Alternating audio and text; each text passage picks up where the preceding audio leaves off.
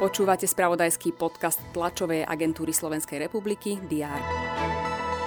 Rozprava o programovom vyhlásení vlády v parlamente pokračuje. Prezidentka Zuzana Čaputová navštívi Prahu. Futbalové Slovensko čaká zápas roka. Vítajte pri diári udalostí na štvrtok 16. novembra. Poslanci pokračujú v rozprave o programovom vyhlásení vlády. V stredu rokovali do 9. večera. V programe rokovania sú okrem diskusie o PVV aj dva vládne návrhy zákonov. Ak ich nestihnú prerokovať, parlament sa zíde aj na budúci týždeň. Od nového roku začne fungovať nové ministerstvo rezort zameraný na cestovný ruch a šport. Aké budú prvé hlavné úlohy ministerstva a aké kroky sa aj v súlade s programovým vyhlásením vlády pripravujú v oblasti podpory športu, prezradia na dnešnej tlačovej konferencii.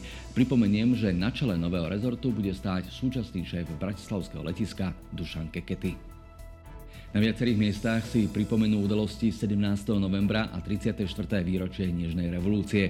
V Bratislave otvoria putovnú výstavu s touto témou pod názvom Herstory. V Martine pri pamätníku obetiam komunizmu sa uskutoční pietný akt a v Banskej Bystrici si pripomenie novembrové udalosti predseda Bansko-Bystrického samozprávneho kraja Ondrej Lundner v sprievode pamätníkov Nežnej revolúcie a študentov stredných škôl. No a Trnavský samozprávny kraj zasa odovzdá ceny slobody Antona Strholca, venované osobnostiam verejného života za ich mimoriadný prínos k ochrane ľudských práv a upevneniu demokracie.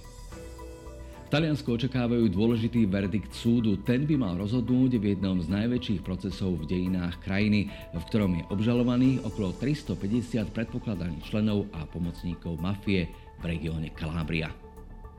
Vo Vysokých Tatrách už po 11. krát otvoria Tatranský ľadový dom. S prípravou ľadovej atrakcie začali v prvom pol roku. Tému tohtoročnej stavby organizátori nechávajú utajenú až do otvorenia. Už avizovanou novinkou v tomto ročníku však bude možnosť vstúpiť pomedzi ľadové múry stavby a obdivovať precízne detaily z iného uhla.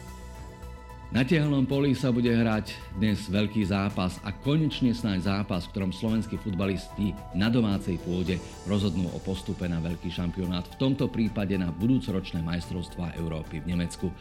Netreba viac hovoriť. 2045 Slovensko-Island. Poďme za víťazstvom.